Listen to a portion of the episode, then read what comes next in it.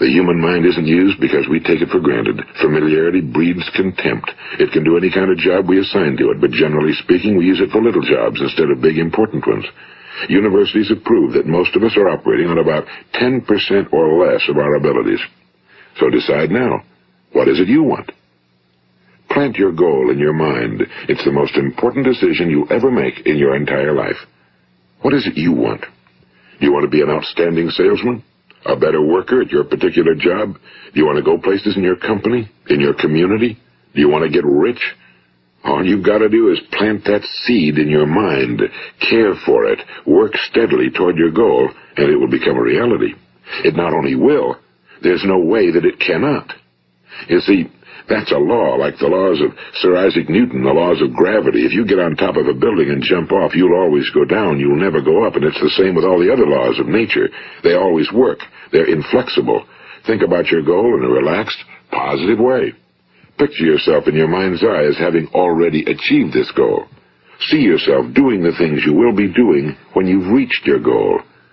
Ours has been called the phenobarbital age, the age of ulcers and nervous breakdowns and tranquilizers, at a time when medical research has raised us to a new plateau of good health and longevity. Far too many of us worry ourselves into an early grave trying to cope with things in our own little personal ways without learning a few great laws that will take care of everything for us.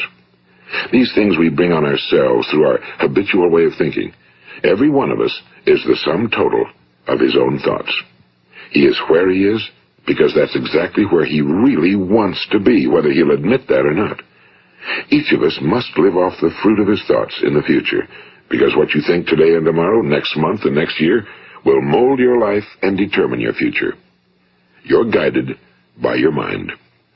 I remember one time I was driving through eastern Arizona and I saw one of those giant earth-moving machines roaring along the road at about 35 miles an hour with what looked like 30 tons of dirt in it. A tremendous, incredible machine.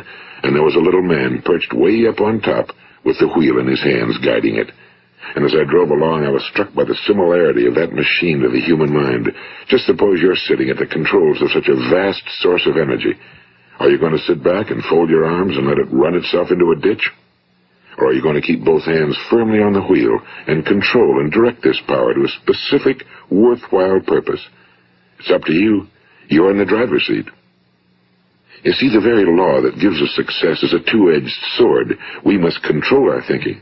The same rule that can lead a man to a life of success, wealth, happiness, and all the things he ever dreamed of for himself and his family. That very same law can lead him into the gutter. It's all in how he uses it, for good or for bad. This is the strangest secret in the world.